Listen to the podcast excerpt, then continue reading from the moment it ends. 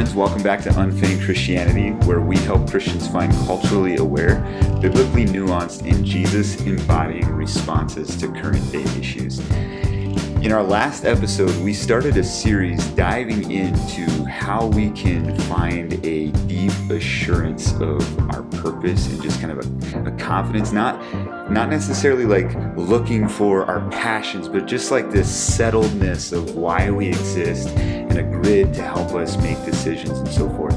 We also combine that with with the struggle that people feel. They want more in their faith. They want more authenticity with god and yet they, they feel it lacking. They look around them and it feels monotonous or, or maybe they're reading scripture and it's just like what they see in the world in the church around them is not lining up. And they want more. They want to live out their faith more effectively and so the title of, of the last episode was Connect with God and Your Purpose Through His Story. And so we're diving into the story of God.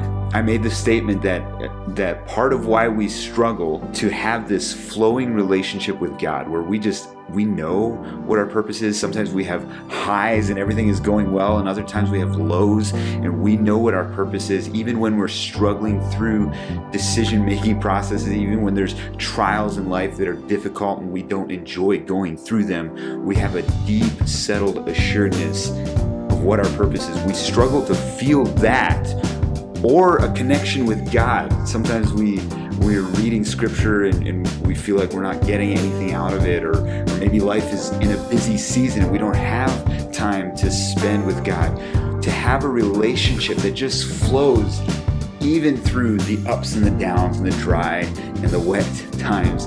We struggle to have that kind of relationship because we engage the medium, the Bible, in a way that it was never intended to be engaged most of us have grown up with this understanding that the, the way you engage God is through the Bible. And yet we're using the Bible in a way it wasn't intended to be used. And I told the, the illustration of the cookbook, trying to go shopping with a cookbook as though the cookbook was the shopping list and how that could be a frustrating experience. In a similar way, we tend to engage scripture as though it's a reference book and there's a few ways in which we do that.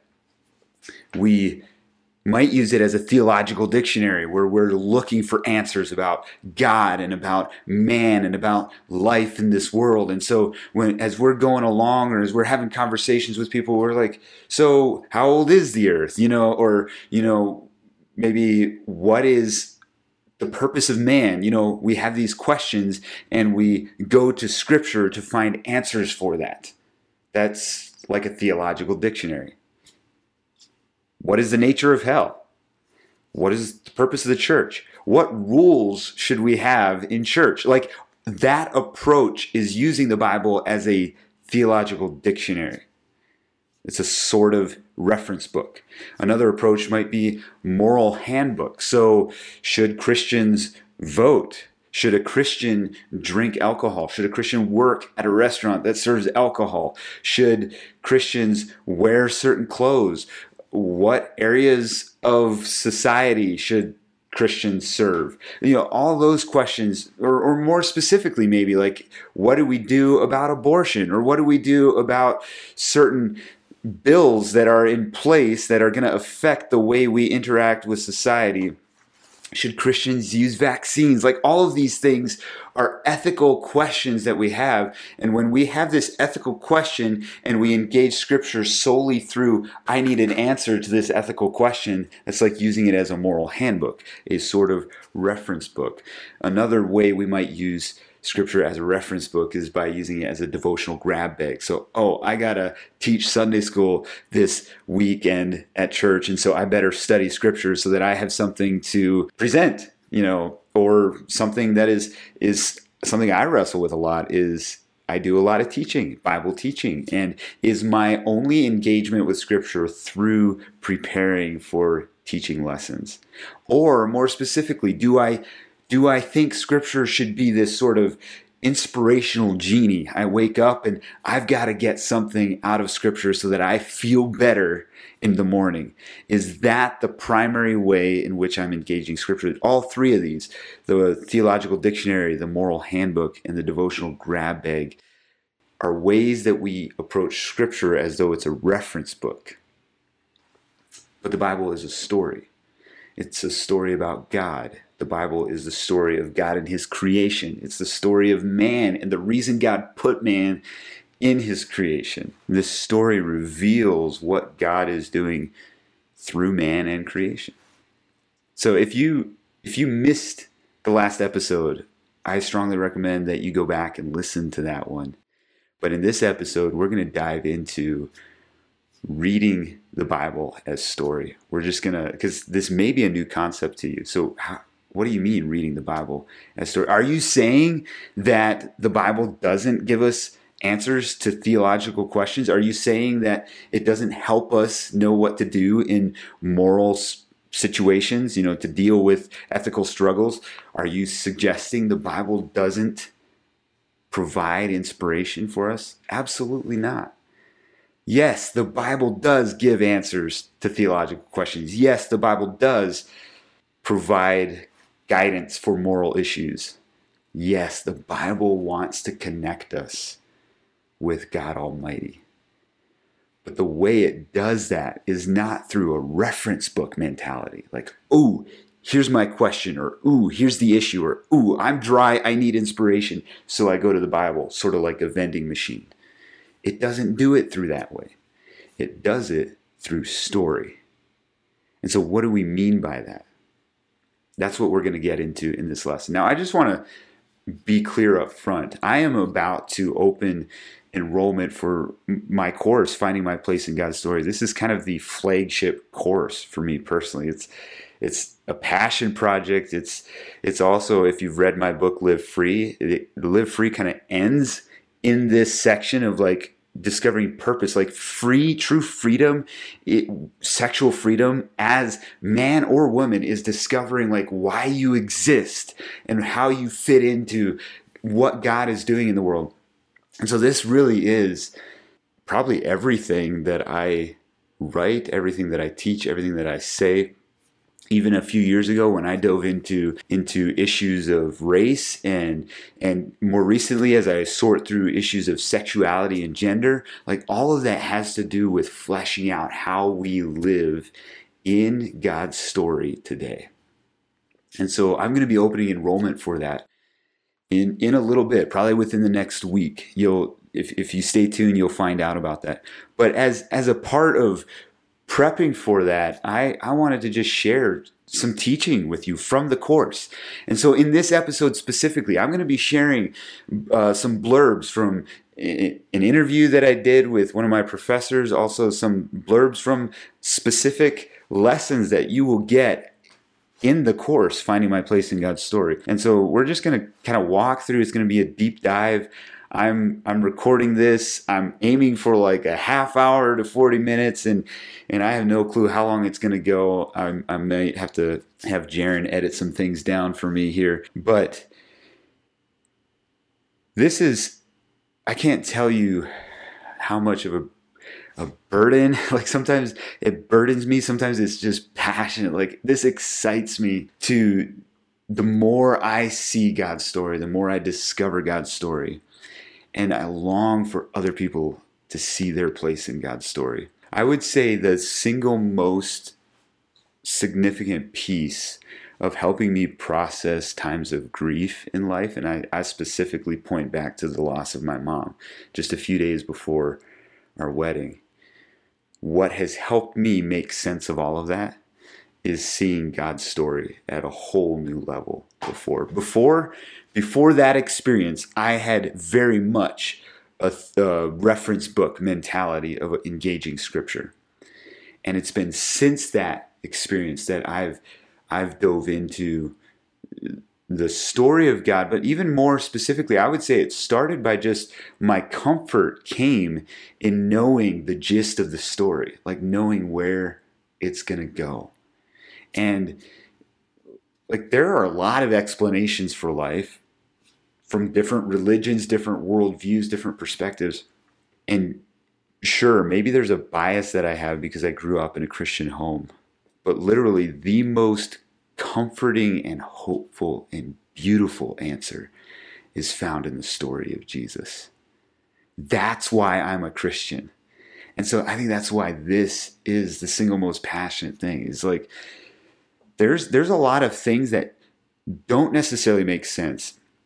And I want you to understand, first of all, even today, I still find myself slipping and defaulting into a reference book mentality. So so just because you discover this the Bible as story doesn't mean you're just going to automatically just live in the story of God. But the more we come back to that, when we find ourselves slipping into a reference book mentality, come back to the story of God. What is true? What is God communicating through this story? That gives us the grounded guidance, the confidence to, to help us course correct, to bring us back through those dark, rough times, through the monotonous and just dry, blah times. Like I'm not even thinking about how I'm going through life or whatever. Also, I still face a lot of situations in life that I don't have the answers for.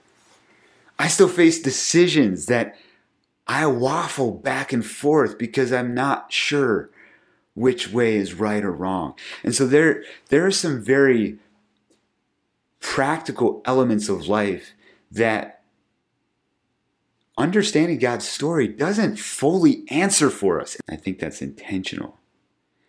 But if you're here you're struggling with something depression darkness you have that low time and you're just wanting hope and you're you're you're wanting to make sense of things in the sense of like oh I see how this all fits together even though I'm still dealing with the emotions if you're looking for a rod to guide you through the wilderness. You still got to go through the wilderness, but at least now you have a rod to lean on. If you're looking for a raft to cling to in the rapid of life, and you still got to sail through the rapid, but at least now you have a raft to cling to. If you're looking for a soft, gentle place to lay your head at night after long, hard days of work, you still got to work hard and put in that long effort in the journey of life and in your faith. But to have that soft, gentle place to lay your head. That's what this series, that's what these few episodes here are intended to do. It's what it has done for me. It's why I want to share it with you.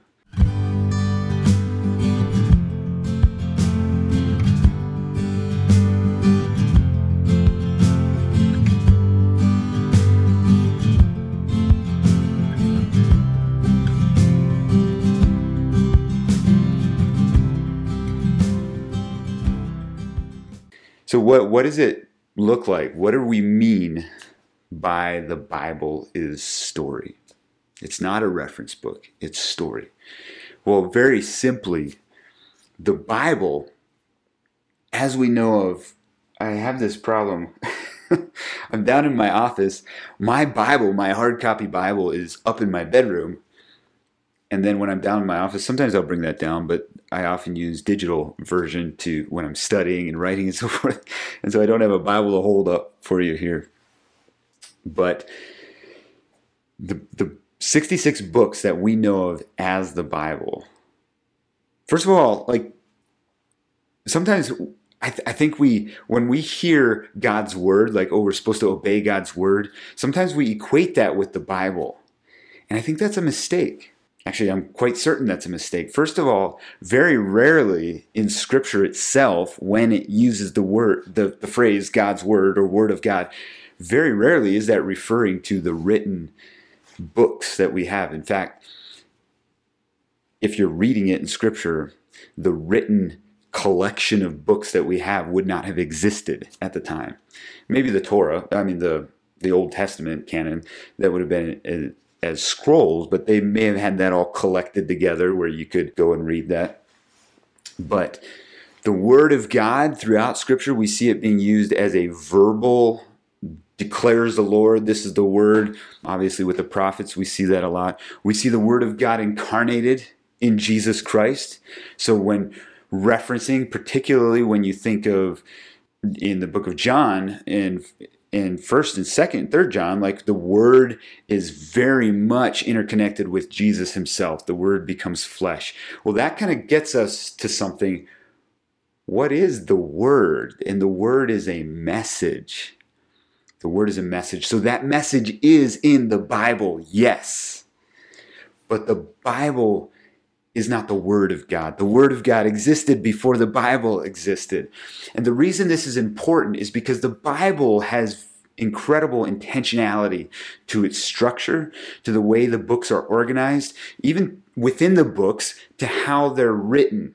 There's there's a particular thrust, a particular story being communicated through the construct of the Bible. The Bible has editors. The Bible has the scribes put not only did they edit the Bible and as they're as they're writing down what Moses is declaring to them or eh, as they're copying manuscripts later throughout life sometimes they they make editorial notes and and they kind of help readers understand how to read this because these scrolls these written pieces are are going not just years down the road, but they're they're being passed down generation to generation. And so just like if you found a letter from your grandpa, your great great grandpa in the attic of your grandpa's house, you're not necessarily going to know everything like what is he talking about you know there's there's going to be some references maybe some names that you recognize like oh i know who that was or oh, they're talking about when grandpa was born, you know, but they might reference places or there may be an insinuation that's like, I wonder what that refers to. At the time, they probably didn't think anything of it. Well, let's say your grandma found this letter many years ago and they were reading through it to her kids and they were asking questions what is what is this referring to? She may have explained like oh this has to do with that or this has to do with that. And let's pretend i don't know of any grandmas who do this to letters but let's pretend that she jotted that in stuck it back in the box and left it for her grandkids to discover down the road. And they're opening the box and then they're reading this. This is great great grandpa has written a letter Grandma resurrected it, made some editorial notes, and now we're reading it many generations later. That the Bible has that component to it. The, the letters that make up the text have that component to it. And so, I mean, that's just one, uh, we're just kind of skimming across the surface. That's an example of how there is incredible, intentional human intentionality to the construct of the message of the Bible but the intention is that it communicates the Word of God, the message of God. The, the Bible tells a story. There, there was a reason certain books were included in the canon. There's a reason certain books were excluded from the canon because it did not participate in communicating the message of the Bible that is fully culminated and manifested in Jesus Christ. And so that's that's part of what we mean by the Bible as story. It's expertly crafted to tell a cohesive message from beginning to end. Just like we wouldn't open the Pilgrim's Progress to any random chapter and just like start there, you know, you open the Pilgrim's Progress, chapter 11. I'm going to dive into chapter 11. Like that, we start stories at the beginning if we want to understand it at least. Now, somebody might skim through a story. They might start at the very end. I've heard of people like this. I I'm I've never been one. If I read the end of the book, then it's like, what's the point of reading the rest of the book? But some people start at the end, and then it's like, if this is interesting, they go back and read beginning to end. Typically, if we want to grasp a story, we're gonna go to the beginning. In the same way, the Bible is designed that for us to understand it, we're gonna go to the beginning. And this is just a slight little caveat, but some of us are incredibly infatuated with revelation and end times prophecy. And we've spent more time in end times prophecy than we have in the Torah. We've spent more time in end times prophecy than we have immersing ourselves over and over again in the Old Testament stories and in, in the Old Testament as a whole. And that that's part of how we can end up creating some kind of fantastical ideas of what revelation means. If we want to understand revelation, if we want to understand end times prophecy, we've got to know very well this, all the parts that come before it because it is a conclusion to an overarching story. Does that make sense? So it's meant to be read from beginning to end. It's a unified story. It all culminates in and points to Jesus, even the Old Testament. Now, if you're like me, you grew up in an Anabaptist church, and Anabaptist theology is heavy on Jesus, and we focus on Jesus. The downside of that is that we we may not have seen as clearly. Now, I've spoken with some Anabaptists who received good training about the Old Testament, good teaching about the Old Testament, even in their growing up life. So I'm, I'm not going to say this as a declarative statement, but I do think there tends to be a trend that we sort of neglect the Old Testament. There are some other church denominations that might be totally infatuated with the Old Testament and neglect the teachings of Jesus. But all of it, Old Testament, the Gospels, New Testament letters, Revelation, all of it points to and culminates in Jesus. Because Jesus is the incarnated message or word of God. It's a story, the Bible is a story about how God appoints humanity as his partners to oversee the amazing creation. How humans ruined that partnership, and how God is restoring us and our world through Jesus Christ. It's not a surprise that many of us miss the larger story because there's a lot going on. Just like in if you think of Pilgrim's Progress, you have the you have the main character, the protagonist, Christian, who has this yearning desire for more and he sets out on this journey to make it to the celestial city. And there there are many difficulties that he has to overcome. One of the biggest, at least for the first section of the story, is this huge and massive burden that he's carrying and weighing on him. What is that burden? Right? Like the whole story of Pilgrim's Progress is in a, um, oh, it's slipping my mind, a, a metaphor and analogy of the Christian life, right? So the main character is Christian, interestingly enough. But Christians have this burden. Well, that that not all Christians have this gigantic pack on the back of their bodies, right? They're not carrying that around in life, but they're burdened. We as humans are burdened down with baggage. And that's something we read about in scripture interestingly enough. I'm using the pilgrim's progress just as a as a way of demonstrating the pieces of story but it's also a story that kind of mirrors the, the biblical story in many ways because we read about the weight and the baggage that we take on whether it's sin. We even have in paul's writings this notion that there can be good things that actually work for us personally as baggage.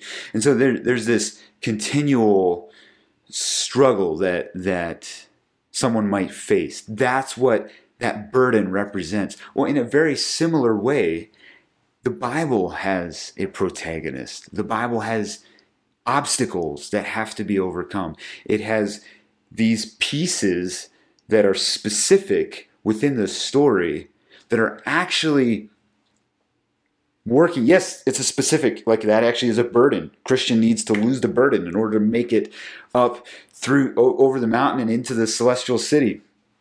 But that burden also represents something more that is happening in Christian's life. And in the same way, there are specific pieces throughout the Bible that are representing deeper things for us to learn from and to grow from. In the Pilgrim's Progress, there are many antagonists that come across Christian's path. Some are aggressive and fighting and warring against him. Others are very, they look like they're headed to the same place, right? Like, and, and they're going to take shortcuts or they're going to, hey, you, we can, we can head to the celestial city and live our best life and be plush and all this. And, and we see through this story how that distracts from what Christian is supposed to do.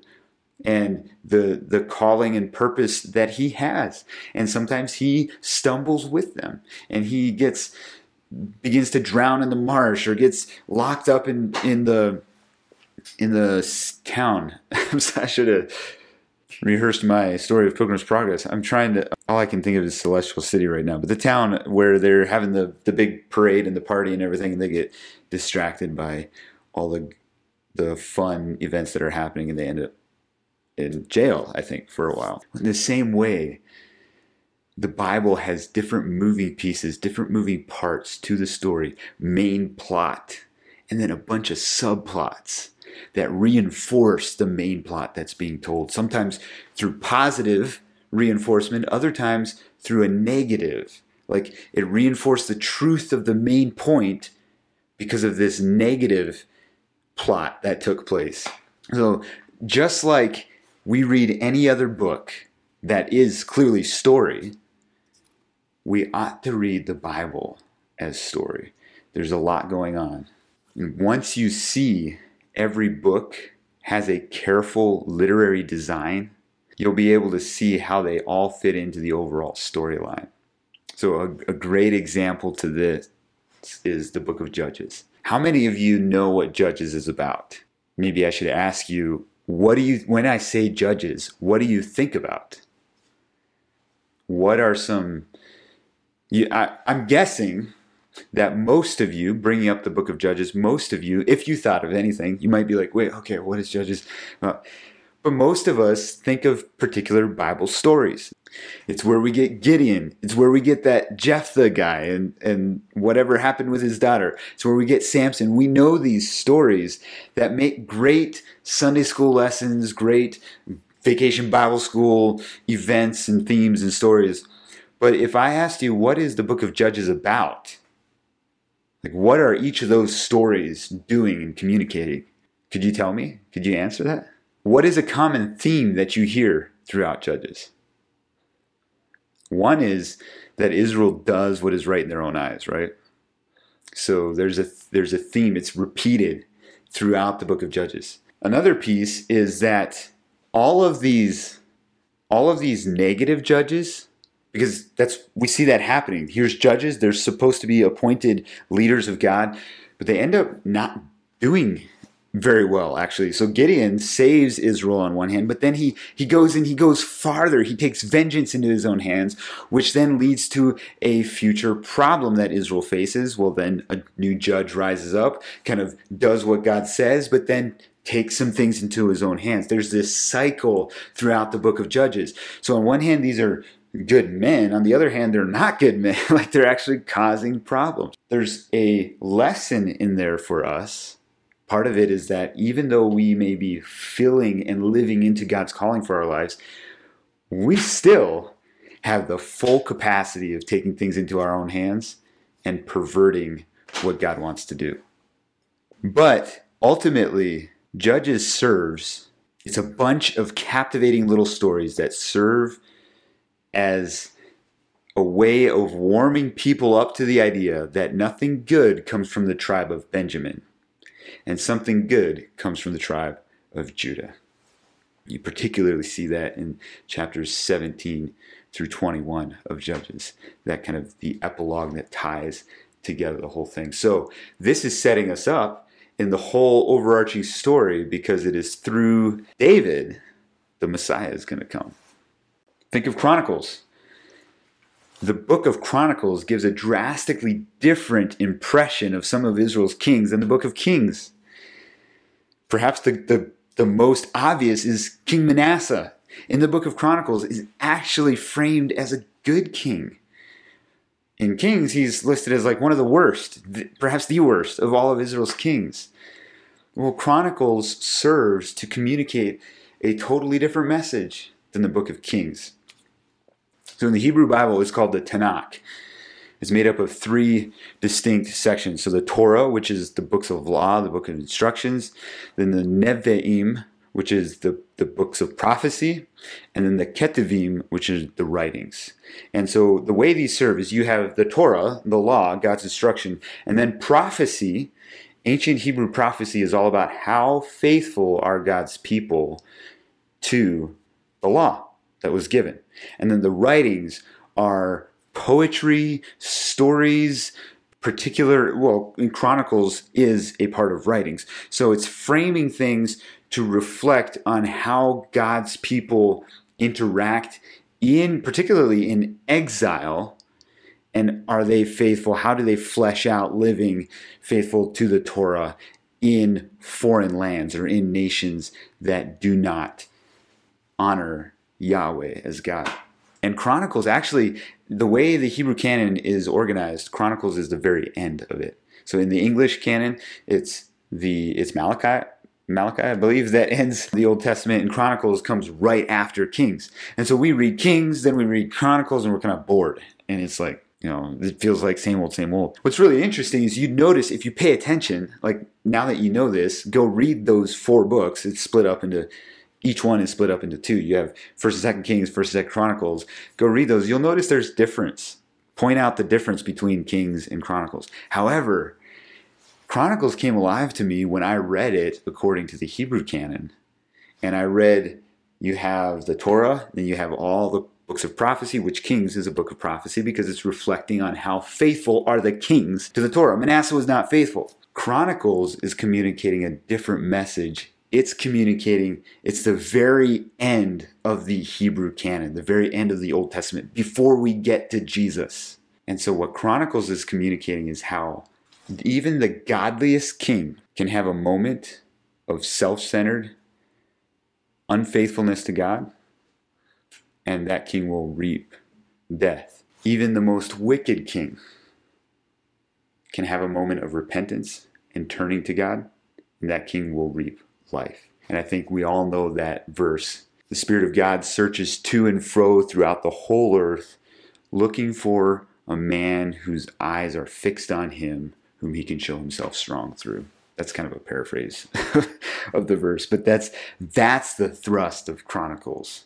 Regardless of how good or bad you are, you take your eyes off of God, you will fall into death. You fix your eyes onto God no matter how wicked or evil you are, you will experience life. And that is the last and final message before going into the story of Jesus.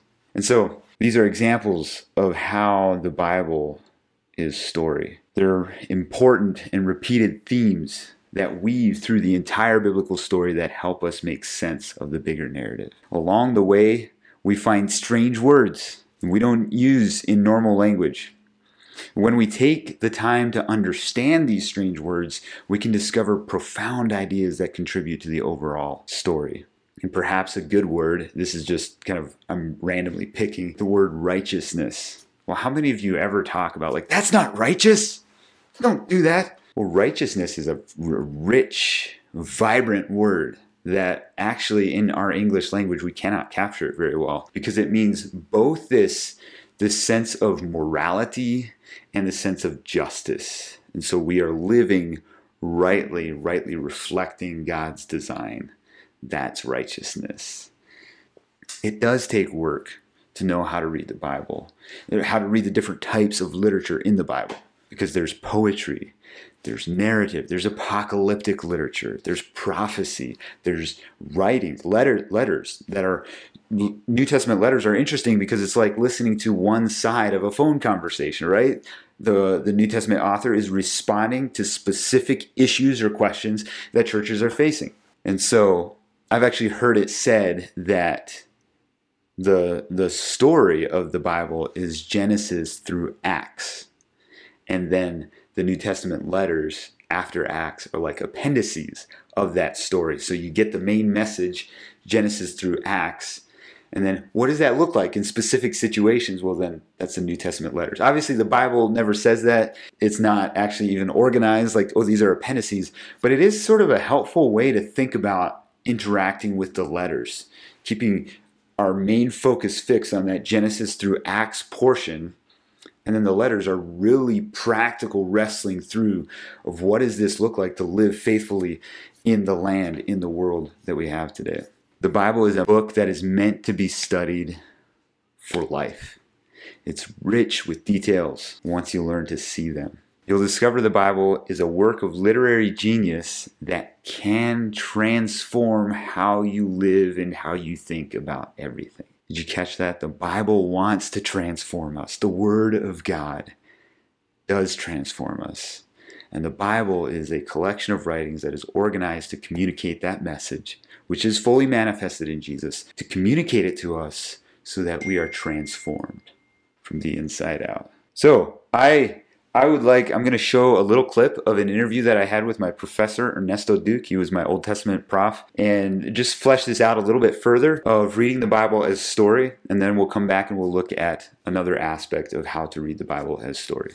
If the purpose of Scripture is to introduce you to a Messiah who has given his life for you, who has de- uh, defeated the powers of evil, and who offers you an invitation to be a part of his kingdom, then any person who is literate in the language that they're reading the story of scripture in can get that right it's very mm-hmm. and he probably said it more eloquently than that and maybe i said something heretical just now so i wasn't trying to but you can get that but can you really understand you know one of my favorite books of the old testament is judges and it's because um, of this idea that judges is davidic propaganda literature. Like it's written in order for its readers to recognize that a descendant of Benjamin, or someone from the tribe of Benjamin who is tall and howdy, I don't ever use that word in real English, but a, you know, Saul is not a good leader, and that actually the Benjaminites have some corruption going on, and that Yahweh has chosen the house of Judah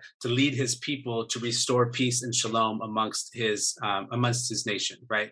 And that the whole mm. purpose of Judges is doing that. It's not like this weird story with Samson or like you know killing somebody with a goat bone or something like that like those are all stories that are really leading to this bigger thing of like being yeah davidic propaganda literature like yeah. it's it's trying to move the audience in a way to be david supportive and not saul supportive um mm. and are you going to get that the first second third fourth 75th time that you read scripture all on your own no way like there's no way you're going to get there but is that necessary to like be a part of the kingdom absolutely not right? Mm-hmm. But is it necessary to understand what's happening in Judges and why the book of Judges is written and how it fits in the bigger story and how it um, how it teaches us about different ways uh, that the Bible communicates truth. Like I think it's all necessary for that, right? Mm-hmm. Is it necessary to like in order for someone to be saved? Well, I mean, this is a controversial statement, but like you have to define what that means, right? Like, because the Bible it doesn't seem like scripture is super concerned about like getting people to heaven, like basic instructions before leaving earth, like that idea. It mm-hmm. seems like scripture is super concerned with people giving their allegiance to Jesus and becoming part of the kingdom and and not as heavily concerned on that other thing. So yeah. But even just yeah. see like that whole thing we were talking about with judges. I think it's you'd have to be a genius to see that the first time you read Judges. But you read it four or five times and you have people who dedicated their life to reading and understanding this book kind of give you some keys and hints and well do you see what's happening here? And where's saul from? And what happens in the last chapters? And where's the tribe that's really messing things up? And what's going on with that levite and her concubine? And she wants to stay in a pagan city but he wants to stay in gibeah. And people just start asking these questions yeah. and you realize like yeah. oh yeah there's a lot more going on here that i yeah. that i never got you know? And, and that kind of goes back to like that what you were saying at the very beginning, where like you knew a lot of Bible stories, but you didn't necessarily understand the story of the Bible and how it all fits together.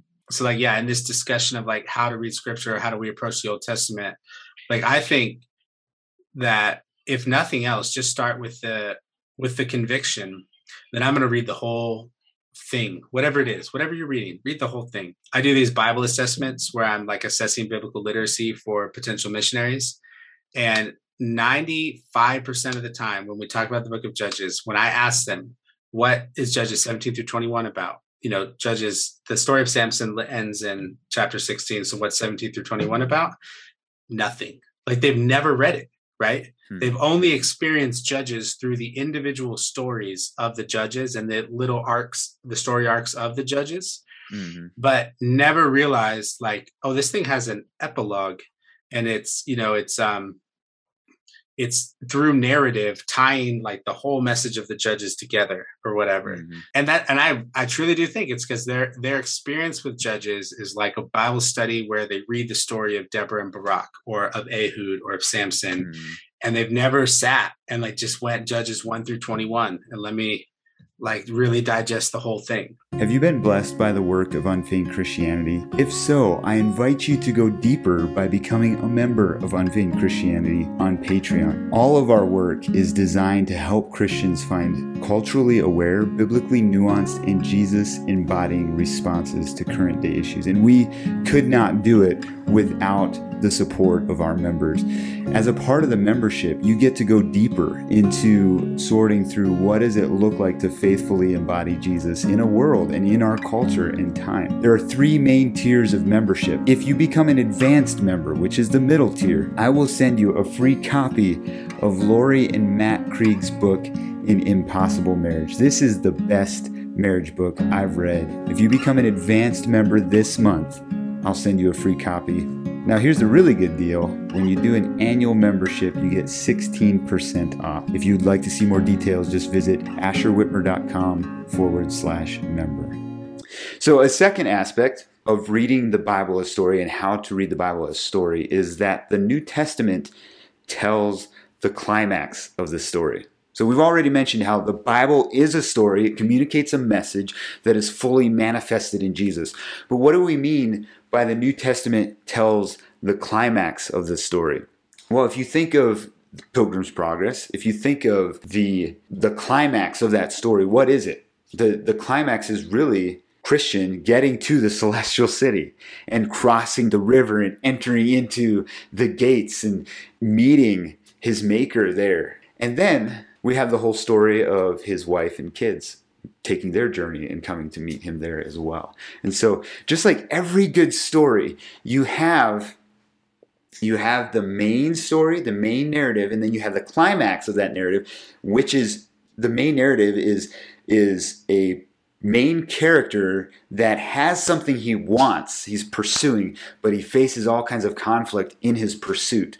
And the climax is when he finally has that realization. He finally gets that thing he's he's been pursuing this whole time. And then there's also resolution after the climax. And so in a similar way, the Bible is organized. There's a main story, the New Testament tells the climax of the story. It also shows the resolution, but I would I would center the climax around Jesus.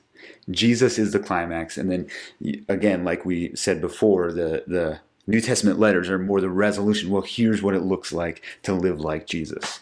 So, specifically, I think it's important for us to understand there's a few approaches to biblical interpretation. You may have heard like systematic theology, you may have heard like a Jesus centric view of the Bible, which is somewhat confusing sometimes because I think everybody agrees that the Bible tells the story of Jesus. But there's this view where it's like we focus on Jesus and whatever Jesus does, we do that. Whatever Jesus says, we try to emulate that in our life today. I I would suggest that's actually not even how Jesus intended himself to be interacted with. And I'm partial to what is known as biblical theology, and that is first finding our place in the story of God. So the biblical theology or biblical approach to reading scripture is is understanding its story and then working with specifically like what is in the text. We're not going to bring our questions to the text just yet. We're going to we're going to ground ourselves in what is communicated there. So we're not going to bring in questions that the bible's not trying to answer. Instead we're going to work with what the bible is seeking to answer and then what sort of information and wisdom does that give us for knowing how to navigate things that we are bumping into that the Bible doesn't specifically address? That's kind of a biblical theology approach. And here's here's why I personally embrace and hold to that approach even more strongly than like a Jesus centric hermeneutic. Because Jesus himself saw himself as embedded within the story of the Hebrew scriptures. He was a continuation and fulfillment of the Hebrew story. So I think it's problematic to start with Jesus when Jesus started in Genesis. So all of Jesus' teachings are grounded in creation, in Torah, and, and what we see throughout the Old the Hebrew canon. So it's important for us to, to know that part of the story as well. But I absolutely agree, and I think we all agree, that the culmination of that, the fulfillment of that story of the message is Jesus Christ. To expound on that a little bit further, I'm going to share just a few, a couple minutes of one of the lessons from the course Finding My Place in God's Story that specifically dr- talks about the New Testament being the climax of the story. We spent about 20 minutes in a a lesson kind of sorting through some questions about the New Testament and about how it fits into the overarching theme of the story. But we're just going to take a couple minutes here and flesh that out a little bit further. In order to understand even Jesus himself, it's important that we see that he pictures himself as a part of this overarching message, this overarching narrative. And so let's just dive in here and, and look how that is. The Bible is a unified literature that climaxes in the New Testament and specifically climaxes with Jesus. So he is the fulfillment. He is everything that the story's been communicating is pointing to Jesus. But Jesus views everything leading up to him as important and necessary for his disciples to be able to understand him. Some of the ways that we see this is that uh, in the titles that he used of himself. I think of the title that Jesus used most often of himself and let others use of himself is the title of the Son of Man. And if you're like me growing up, you read the Son of Man, like, why, why does he say Son of Man? Isn't he the Son of God? And part of my confusion came from the fact that I had no clue how the Son of Man fit with this overarching story. In Daniel 7, there is a vision that Daniel sees, Daniel 7, 13 through 14, where the Son of Man, or um, I'll just read it for you here. I saw in the night vision, and behold, the clouds of heaven. With the clouds of heaven, there came one like a Son of Man. And he came to the Ancient of Days and was presented before him. And to him was given dominion and glory and a kingdom, that all peoples, nations, and languages should serve him. His dominion is an everlasting dominion, which shall not pass away, and his kingdom one that shall not be destroyed. So this is this is a very distinct reference to the Messiah to come. And when Jesus claims the title the Son of Man, he's expecting that his hearers know this prophecy from Daniel, this vision. And so he is saying that he is this divine being who comes down and reigns on an earthly throne. He is the Son of Man. He is one like a Son of Man.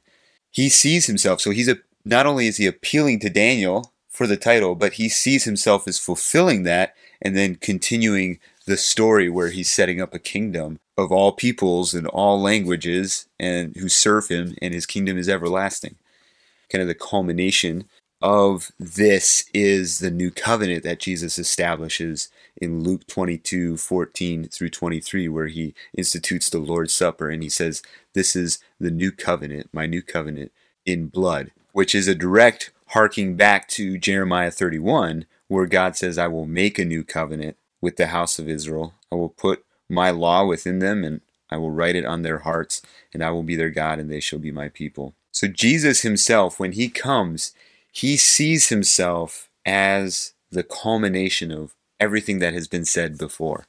And not only that, he sees himself as embedded within the story. He's now inaugurating something new, pushing something forward in this new covenant with God's people. So the Hebrew Bible the Old Testament and the New Testament, which were written in Greek or Aramaic. A lot of a lot of the language and conversation would have been in Aramaic, but the New Testament was written in Greek. Even though they're years apart, different authors, different settings in many ways, they tell a unified story. They have unity in their origin and how they came to be both the editorial uh, approach as well as the collecting and whether or not their authors knew God, knew Jesus, and they are unified with the overarching story that they tell.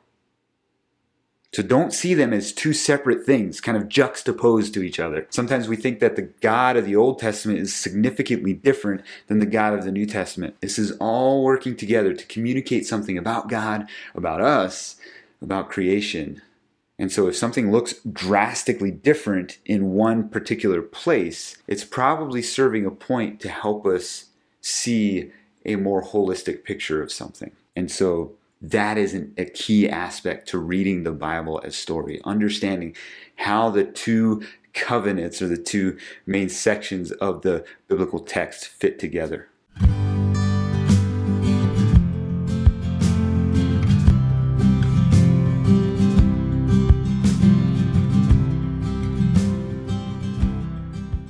The third aspect, now I'm just going to be frank with you. When the first module of Finding My Place in God's Story is all about how do we approach the Bible? How do we see this? And there are eight specific lessons that dive into this. I'm giving you three of them.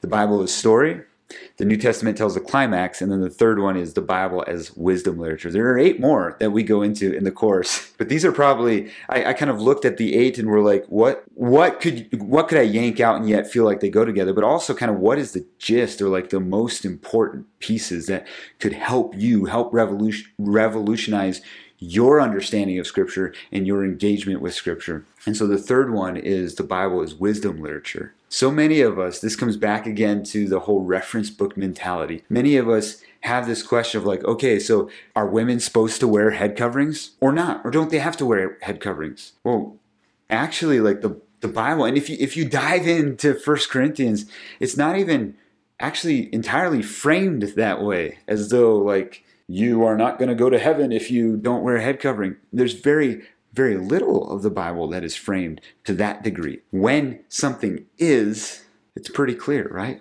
Like there's no multiple ways of looking at or understanding whether Jesus is the way, the truth, and the life to the Father. Is, is that the way to experience the Father, to experience His life? Is Jesus just one of many? The Bible is incredibly plain and clear on that over and over and over again, right? But there's many other things that we kind of zero in on and try to what's right or what's wrong.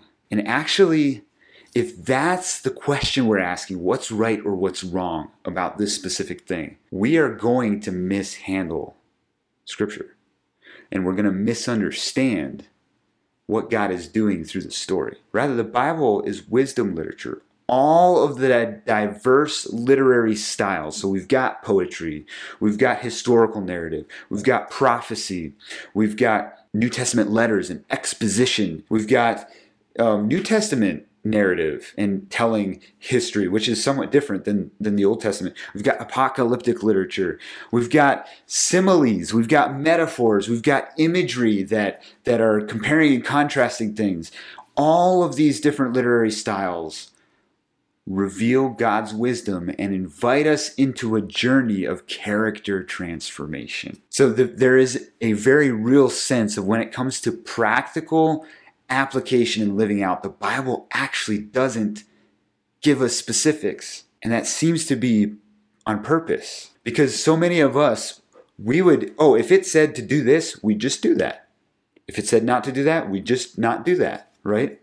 And there are areas of the Bible that that are kind of that way, kind of fairly plain. But even in those areas, it's less to do, and, and you you catch up on this when you read the Old Testament, it has less to do with the specific things you're doing or not doing because there are people who do them sometimes, right? They do it well, but they still miss Jesus. Or if you jump to the New Testament, you think of the the two sons, the prodigal father, and he has this rebellious, wayward son. He also has this son that looks really obedient and good.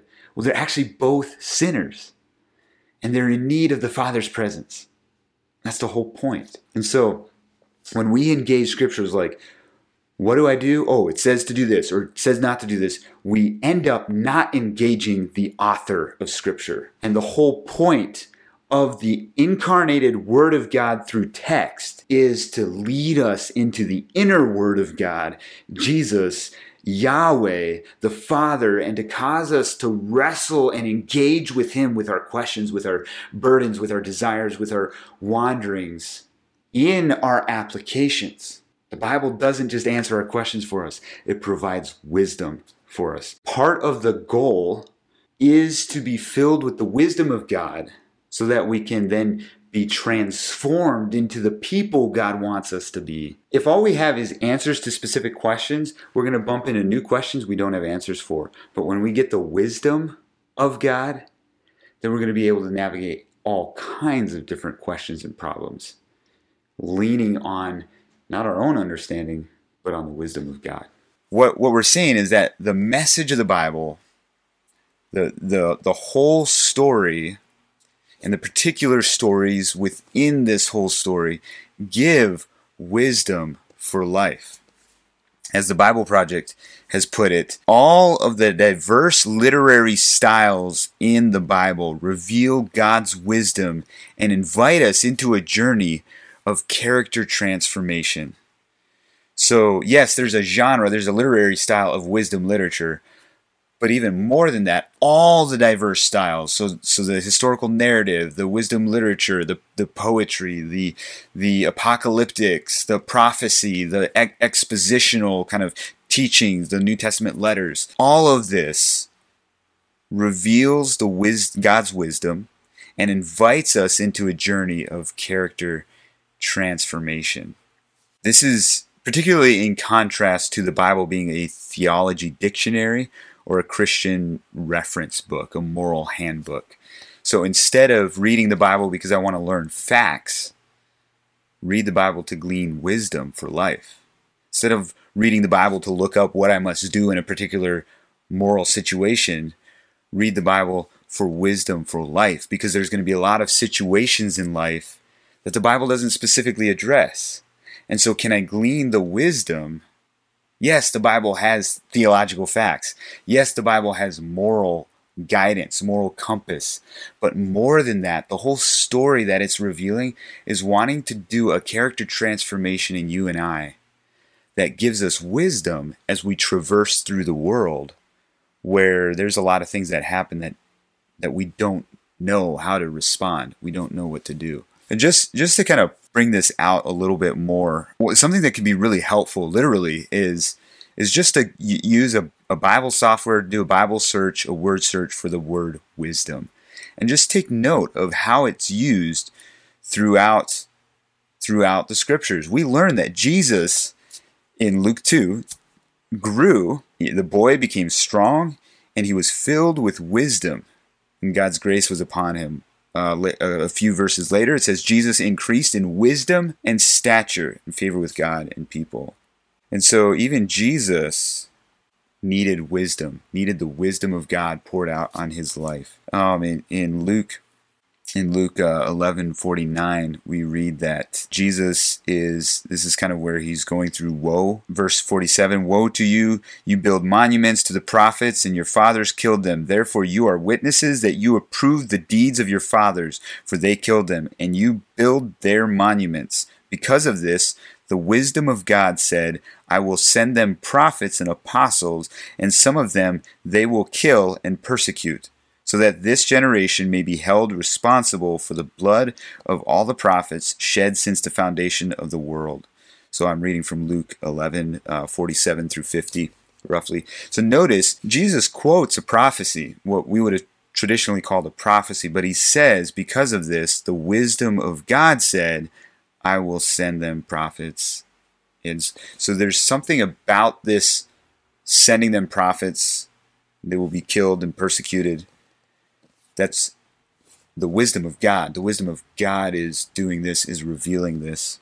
Just another example is that in Acts, when people came and the Gentile widows were not being fed, the apostles said we need to select for ourselves men, or not not the apostles, he says, select for yourselves men of good reputation, full of the Spirit and wisdom. So as as we seek to be leaders in God's household. And we saw this in, in Moses, um, way back in the Old Testament. Moses was given the wisdom of God, was filled with wisdom, a spirit of wisdom. And we see uh, in even in Exodus, the craftsmen whom I have. So you are to instruct all the skilled craftsmen whom I have filled with a spirit of wisdom to make Aaron's garments And so there is a need as we serve God, as we lead in God's kingdom, there's a need for wisdom. Romans 11:33 says, "Oh the depths of the riches both of the wisdom and the knowledge of God." So so we are to mind the riches, the wisdom and the knowledge of God. Ephesians chapter 3 points out that the church is to reveal to the cosmic to the cosmos God's multifaceted wisdom. Ephesians 3:10. Go up in chapter 1, Ephesians uh, 1 verse 8. God lavished his grace with all wisdom and understanding uh, verse 17 of chapter 1 I pray that God of our Lord Jesus Christ the glorious Father would give you a spirit of wisdom so we we need all the treasure Colossians 2 3 all the treasures of wisdom and knowledge are hidden in him Jesus Christ we need wisdom we we need to be transformed by the wisdom of God. And so that's what that's what the book the Bible is. The collection of writings, the diverse literary styles reveal God's wisdom and invite us into character transformation that help us know how to navigate in the world. Now, what's interesting is if you study the word wisdom, you'll notice that it's used interchangeably sometimes with the word knowledge. So if you think of the story of Solomon, and I, am assuming most of us are familiar with it, but if, if we're not, go look in the book of First Kings and look at the story of Solomon. God comes to him and says, I will give you anything that you ask. So what, what would you like to be given? And Solomon asks for wisdom. And God is pleased by that and blessed, and he pours out wisdom on Solomon. There's a story from the very beginning of the biblical narrative where someone sought wisdom. Adam and Eve took for themselves the fruit of knowledge of good and evil. And as you as you read through the biblical narrative, and as you if you do a word search on on wisdom, you'll notice that sometimes the pursuit of wisdom is folly. It leads to uh, the pursuit of knowledge leads to corruption sometimes. And there there is this dichotomy being given. I don't maybe dichotomy is not a very good word, but when we see something able to make us wise and we go and take it, then that leads to corruption. That that is a beastly nature for us to take on ourselves to have our own wisdom. But when God has offered wisdom, or come to us, what, what would you like? And we we ask God for wisdom. There's there's blessing with that. That's the kind of wisdom that God wants us to pursue. Is wisdom that is in accordance with His design. So, and and that's consistent with the whole issue in Genesis 3 is trust. Like, can we trust God's wisdom? Can we trust God to call something good and evil and accept that for ourselves? Or are we going to try to define that for ourselves? That's the, the cosmic struggle is do we work within God's wisdom or are we trying to have wisdom for ourselves and be able to define things on our own? Understanding that the biblical narrative reveals the wisdom of God and invites us into character transformation is to acknowledge that God is the source of all wisdom. God is the source of all truth. And I want His wisdom. I don't want to just pump my head, my brain full of knowledge so that I can arbitrarily start executing wisdom. But I want to walk in love and in humility, seeking and gleaning the wisdom of God. Hey, friends, this podcast is brought to you in partnership with the Dwell app. I don't know how many of you are familiar with the Dwell Audio Bible app, but this app is phenomenal. It, it's changed my life in several different ways. As a Bible college student, I do tremendous amounts of Bible reading throughout the semester, more than I normally do and I'm not a fast reader. And so, one of the ways that I have been able to keep on top of the Bible reading is through the Dwell app. One, one of the things I really like about it is there's very meditative, reflective music played in the background of the reader. So it's not dramatized. Some some audio Bible apps are dra- dramatized, and that's a little I don't know not my cup of tea but it's a very calming and just peaceful way of having the bible read to you. There's also there's at least 15 i think there's close to 30 by now different voices that you can choose from. There's many different translations you can choose from. For the esv i think there's maybe two or three voices if that makes sense.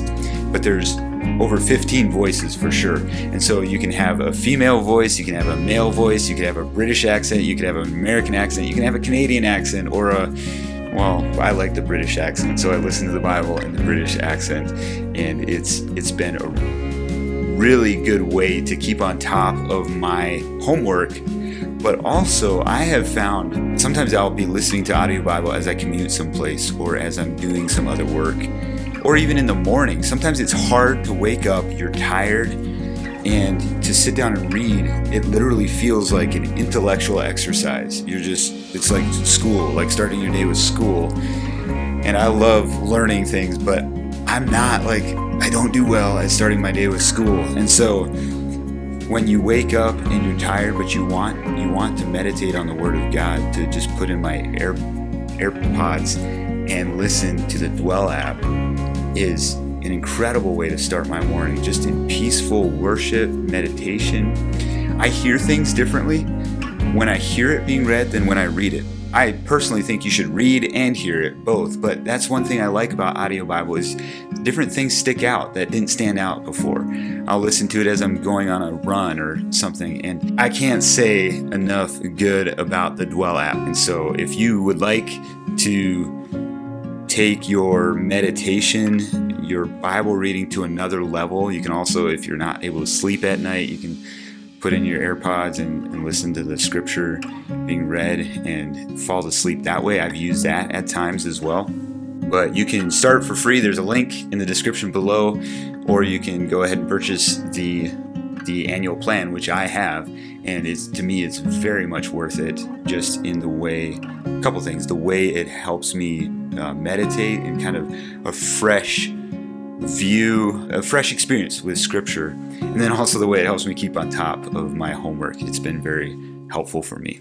Well, this episode is is quite a bit longer than I thought it would be, but I'd, I'd like to give us an overview before we wrap it up and end here. I would like us to just look at what is the story? Because that's a question I often get. And in the Finding My Place in God's Story course, it's actually, there's five modules, but I don't walk through the story until module four. And part of the reason is the reason I have it shaped that way is because there's a lot of things that we kind of need to think through and learn about studying the Bible in order to see the story. Because some of us approach the Bible as a reference book, boom, boom, boom, like, oh, it says this, that means this, and, and we're not understanding like one aspect that we we go into a little bit is the fact that the bible wasn't written in english and it was written by many different authors right? So how does that affect the way we read it and understand it? We got to work through those so that we can as we're going through the story understand like what is intended to be communicated here. We also got to understand we got to learn how to observe observe observe observe. So many people how many times have you sat down in a Bible study and there's like eight of you there, and you sit down, you read the passage, and then the next question is, what does this mean? Wait, wait, wait, wait. Like, you're not ready to discuss what does it mean yet. You should spend a, most of your time and energy observing what it says. Observe, observe, observe. And then the, the meaning portion actually is significantly simple there there is still a certain level of work, especially depending on on the difference of background. You know, if, if I'm diving into mm-hmm. something in the Old Testament, there's going to be a, a, much more drastic cultural difference between me and the Old Testament, even though there's still a drastic cultural difference between me and the New Testament. But there are pieces, language that is used that I might want to study and observe that that's a part of observation so that then I can say, oh, this is this is what the author was saying, and here's how it probably would have landed on his audience. And then we have this section called application. What does it mean for us in our particular context? So we we we walk through that before we get into the story. What is the story? But a lot of a question that I'll often get is so you you talk about the Bible as story. What is the story?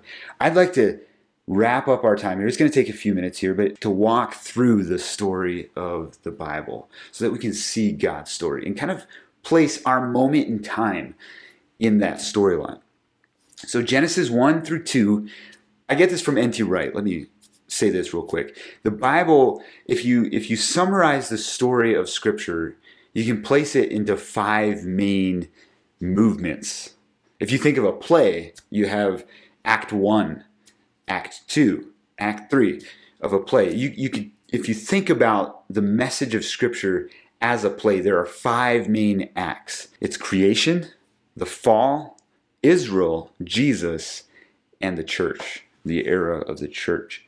So we're going to walk through this. Genesis 1 and 2 is the first part of that story and its creation. At creation, in these first two chapters, this sets the stage. If you've ever read a book, uh, I'm, so, I'm, sorry, if you've ever read a book, how many of you have read a book? If you've ever read like a tome or a, a, a massive novel that's telling a story, you will know you'll notice some some modern stories aren't quite the same way. So it's it's a little bit different. That's why I'm particularly talking about large works where there's you're going to dive into massive subplots and, and you're going to have chapter after chapter that that are building characters that work or maybe show up on the scene later on down the road. And then we get back after all these chapters of character building we get back to the main plot. In those types of books you have what might be termed as the prologue or kind of the the foreshadowing of the whole thing of what's going to come. There's there's this it sets the stage. So here's where everything starts. And that's what Genesis 1 and 2 serves as. It is the prologue of sorts. It is the stage has been set moment. And in creation, there's a lot of questions that that we can wrestle through and ask and talk about origins of earth, origins of humanity and all of this. And we can get into debates over that. But let's step back and be like, what is really simply observed in Genesis 1 and 2? Who gives life and purpose? Like, that's very simple, right? When you look at the days of creation, you have God speaking things into existence. And then he comes back and he places them in their role of purpose and function. And so we see that God gives life and purpose. What is good? That is throughout Genesis 1, that concept of it is good is repeated over and over and over again. Why? Why is that repeated? Well, these different things that are being created are good. Not only that, when he comes back and gives function and design and purpose, that is good. So, this creation, the, the particular players of creation are good, and what they're appointed to do is good. Well, if we're looking at what is good, there's no place in Genesis 1 that says God is good, but that is strongly insinuated as He is the one creating. He is the one giving purpose. And so, who is good? God is good. He made a good creation, good design. He gives life and purpose. Another question what is man commissioned to do? Genesis 1 26 through 27, we see that man is made in the image of God, and then he's told to go out, be fruitful, and multiply and have dominion over the earth. Now, some of us, we point to that as reason for hunting. Man's supposed to have dominion over the earth. Dominion is not conquest. It's not war. It's not language of war. Dominion is language of kingdom and taking care of. You don't go out and conquest your kingdom. You rule over and care for your kingdom. And so man is to rule and reign, we might say, according to the image of God. That is that is a clear piece communicated in creation. Now, here's the thing.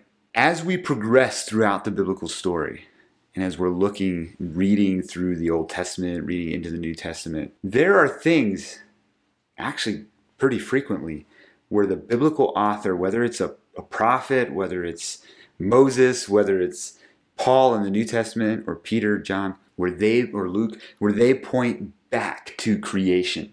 And there are particular things about creation that they frequently bring out. And if you pause and reflect and think about, okay, so what was the last time you had a conversation with somebody about Genesis?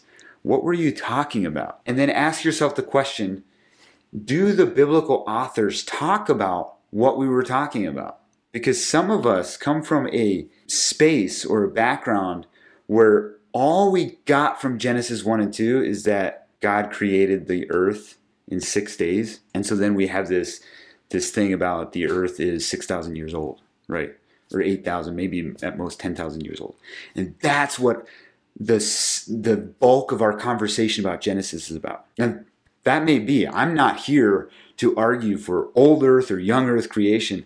I'm saying when we get into those debates and that's our only engagement with Genesis, we're missing the stage that's being set. Because the biblical authors never come back and repeat and be like, oh, see, this is 8,000 years old. But they frequently come back and repeat certain aspects of God's design. Jesus comes back and repeats like the union between man and woman that is communicated in Genesis. There are things that are frequently harkened back on from Genesis 1 and 2. And so if you're from a from from just a simply observing what's going on here, how what is the story that's being communicated? Well, one of the way what should I grasp from all of this? Because Genesis is full. Like there's there's a lot of things being revealed. Like wow, God spoke these things into existence and it was so, right? And He orders the fish and the birds. That's amazing. But what should I really grasp from this? First of all, stick with what's written, because some of our conversations about Genesis actually talk about things that aren't even mentioned or written in Genesis. But then also, what do the biblical authors hearken back to as we progress throughout the story? You're not going to necessarily know that right away. Gonna, it's going to take time as you read through and you begin to observe. But now, now that you hear this in your Bible reading, pay attention. It might be helpful just to go pause and go read Genesis 1 and 2. And then pick back up in your Bible reading, wherever you're at. Maybe you're in Amos or Habakkuk, or maybe you're in Joel, Jude, or Titus.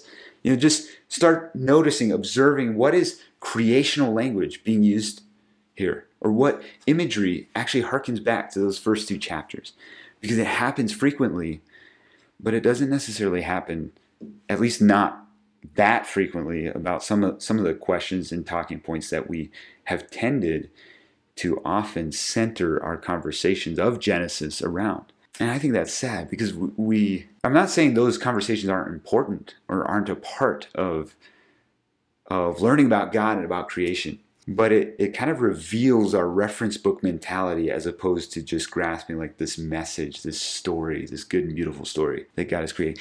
And I do think this is totally caveat, I'm going off script here.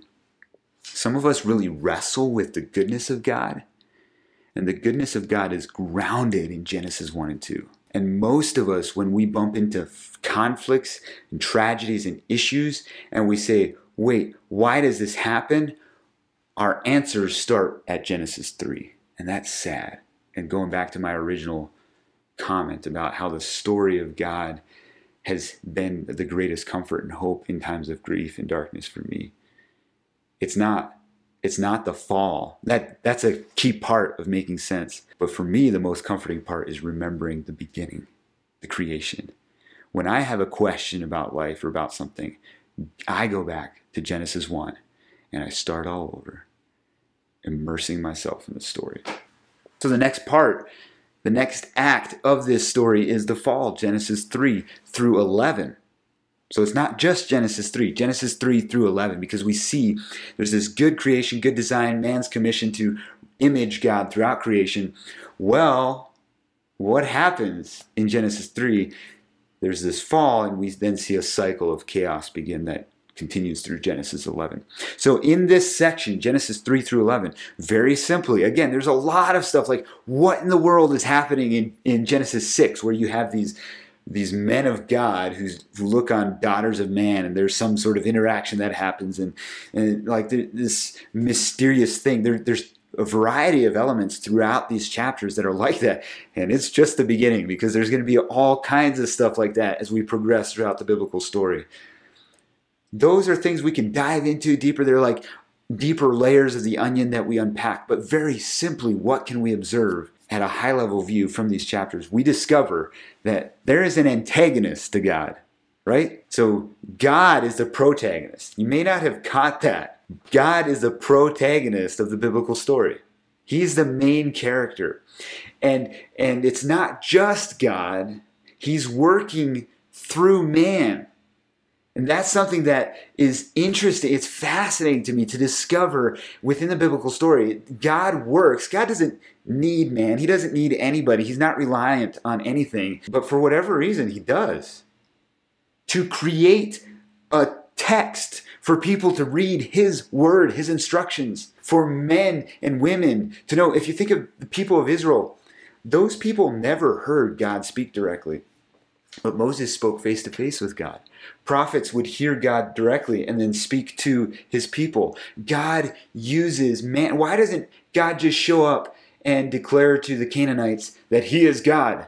Why is Israel supposed to be an image God and, and shine his light among the nations? Why, why is Israel called to do that? I don't really know. God is the protagonist, but he's very closely working in and through mankind to image him. And we discover in Genesis 3 through 11 that there's an antagonist to all of this. We discover deception. We discover that man sees something that seems good in their eyes, it looks wise, but it actually brings death and separation. And that's a theme. I, I, mentioned it already in relation to Judges. That theme, man looking and seeing what is wise in their eyes, that shows up frequently throughout the biblical story and it always brings a negative result. And so there's this cosmic struggle that ensues. Will I trust God's design? That what he calls good is actually good and what he calls evil is truly evil? Or am I going to try to decide for myself what is good and evil? Instead of imaging God, man images themselves they're going to be like God themselves. They're going to do what is right in their own eyes. What's interesting is it usually ends up looking like the beast, like the serpent. So they're not actually imaging themselves, they end up typically imaging the beast. Some examples of this are Cain, Lamech, the people in Noah's day, where you have Cain, who's an elder son, who could model what it looks like to follow Yahweh, but instead he kills his brother. Lamech is a man of poetry. He could write songs and music that reflect the goodness of God. Instead, he writes a poem about men he has killed. And the people in Noah's day, very depraved, very wicked people. The third act of this story is Israel, the story of Israel. It's a subplot that is communicating something, teaching us something about the main plot that is fully manifested in Jesus. Israel, their story begins in Genesis 12, where God calls Abraham. And it continues through Malachi 4, if, if we're reading as we most of us have in our English, our ESV, and SB, KJV Bibles. Yahweh covenants with a family to bring about blessing by setting them among the nations. Now, some of us wonder why Israel? Why not the Canaanites? There's not an answer for the question of why God covenanted with that family. But through the story of Israel, we see that God cares just as much about the Canaanites as he does about the Israelites. The problem is the Israelites did not reflect the image of God. They did not reflect, they did not live out their commission trusting God's way is good and not leaning on their own understanding. And as a result, that not only hurts them, but it also hurts the nations that they are placed among. We see God's instruction through the story of Israel. We see instruction for life, both wise and good design. It's just good hygiene, good way of taking care about care of yourself, good eating, good diet, but also instruction for righteous and just behavior. We get that through the story of Israel. So, what does it look like to image God? Well, read the Torah, read the instructions given to Israel. We see this continued cosmic struggle, however, of mankind doing what is right in their own eyes and not trusting that God's good actually is good and what he calls evil actually is evil. We see God's faithfulness and his heart for all peoples, through the story of Israel. And we see man's need for a Messiah. I don't know about you, but if if we would just go Genesis 1, 2, and 3, maybe even through 11, and then get to Jesus, it would sort of be like, oh, cool, this is a cool story, right? But when you sit in the story of Israel and generation after generation and God's faithfulness, and they continue to just walk away from Him, and then you get to this place of of this utter need where in in Isaiah where the people are saying we have sinned. Woe to us. Burst through the heavens and come down.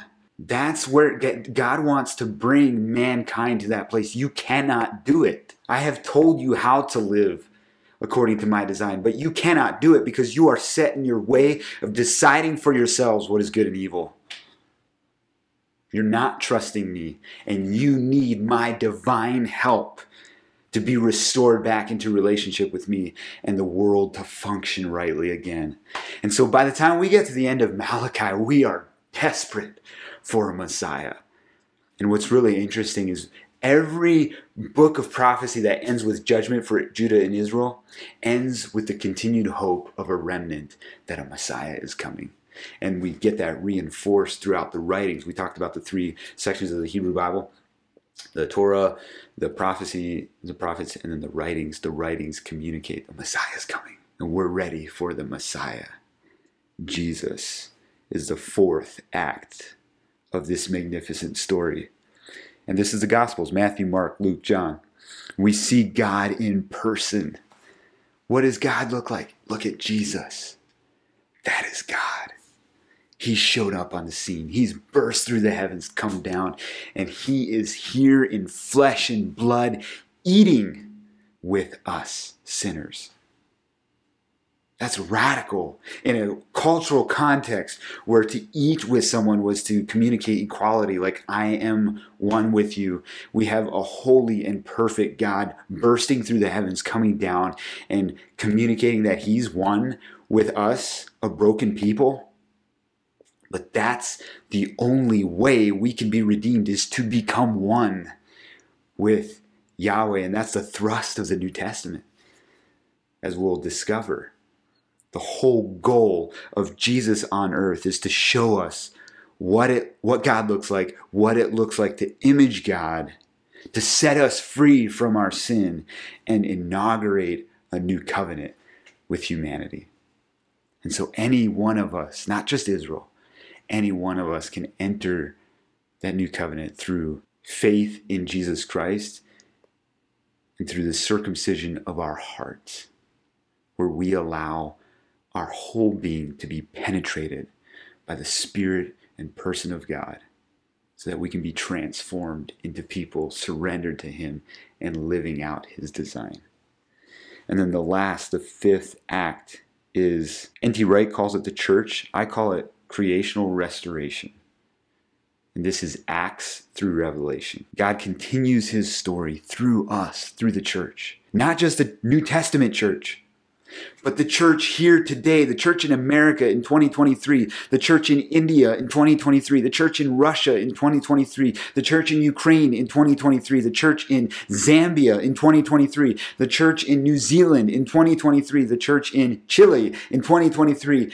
God continues his story through you and I today. He restores creation through a covenantal kingdom. That is the church.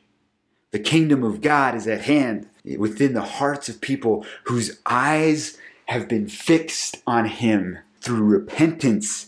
They have turned away from doing what is right in their own eyes to fully fixing on God through Jesus Christ and trusting that His design is best and what He says is good is good, what He says is evil is evil. That's the kingdom of God. And this kingdom functions not through coercion, like the kingdoms of this earth. The kingdom functions through covenant, covenanting together. We who are sinful now become righteous and reflect God's image as we intended, as we were intended to all along. That's us. That's where we live. That's our part of the story right now. But this creational restoration, we also catch a glimpse that Jesus is victorious. So we're living out in chaotic times, in difficult circumstances, in tumultuous national settings. We cling to the fact that Jesus is victorious. God's will is accomplished and being accomplished throughout the earth. We get to participate in that. And the very end of this story ends in a garden city dwelling in God's presence again, and the tree of life is there. And we who have been faithful will be united and get to experience the sweet fellowship face to face with Yahweh again. So it starts in a garden, it ends in a garden city. It starts a couple in a garden, it ends a city of people in the garden. It's a beautiful story. So that's kind of the overarching theme. And it'll help you kind of reframe how you read through this again. But we might have some lingering questions as we progress through this, as you've listened to this episode. So, what do we do with ethical struggles that we face? How do we know what is right and wrong? Are you saying we don't? Oh, the Bible's just this thing. There's just a story that we we read through, and it's fascinating and it's exciting. It's beautiful. I've got I've got issues I'm dealing with right now. What do I do with that? Are you saying it's wrong for me to go to Scripture to find guidance for that? What do we do with various beliefs about God and doctrines and so forth? Is it not true that like you're, you're saying that we should not go to scripture to, to better understand what is the nature of hell right what about all these debates that the church has dealt with for years? Like how do you know what exists within the canon? Or how do you know the nature of the spirit's work among believers? Like are we not to dive into scripture to to understand that and discover that? Or what about times where we don't feel very inspired. In fact, something I hear a lot of from folks is Asher, that sounds great, but it also sounds overwhelming. Like how now I now I can't just sit down and read Matthew again, right? Like I got to know how does it fit in with the overarching story. I want to be connected with God. I sit down with scripture and it, I just it's like talking to a brick wall. It's like nothing's there. And there's this struggle and this desire. We want inspiration, we want connection with Yahweh. What do we do with these things? That's exactly what we're going to get into in the next episode. So I'm not going to go on. I've taken enough of your time now. We're going to dive into those questions because those are very good and legitimate questions. We'll get into that in the next episode, so stay tuned for that. Thank you for coming on this with me, this series, and diving into. I would love to hear what questions do you have, or how does this impact you? Have, have you ever seen the Bible as story before? And hearing some of these approaches, like how I should reframe how I read the text what impact does that have on you? Do you have questions specifically related to that? Do you have an observation that you've noticed? Has, has it helped you or blessed you in any way? I would love to hear your feedback. You can send it to podcast at asherwitmer.com, or if you're watching this on YouTube or on the blog, you can drop it in the comment section below. If you got this as an email, you can reply to the email. Either way, I'd love to hear from you. Thank you for taking this journey with me. Unfeigned Christianity is brought to you by our members at Patreon. As a part of the membership program, you receive two deep dive essays a month and expanded versions of all our podcast interviews. If you would like to become a member, visit www.asherwitmer.com forward slash member. Unfeigned Christianity podcast is also a part of two networks the Restorative Faith Collective, where we have conversations about race, perspectives, and relationships in an Anabaptist context. To learn about more articles and podcasts, visit www.restorativefaithcollective.org. The second network is the Kingdom Outpost, where we talk about what it looks like to live as Jesus' nation in today's world. For more podcasts and articles, visit kingdomoutpost.org. Thanks for listening.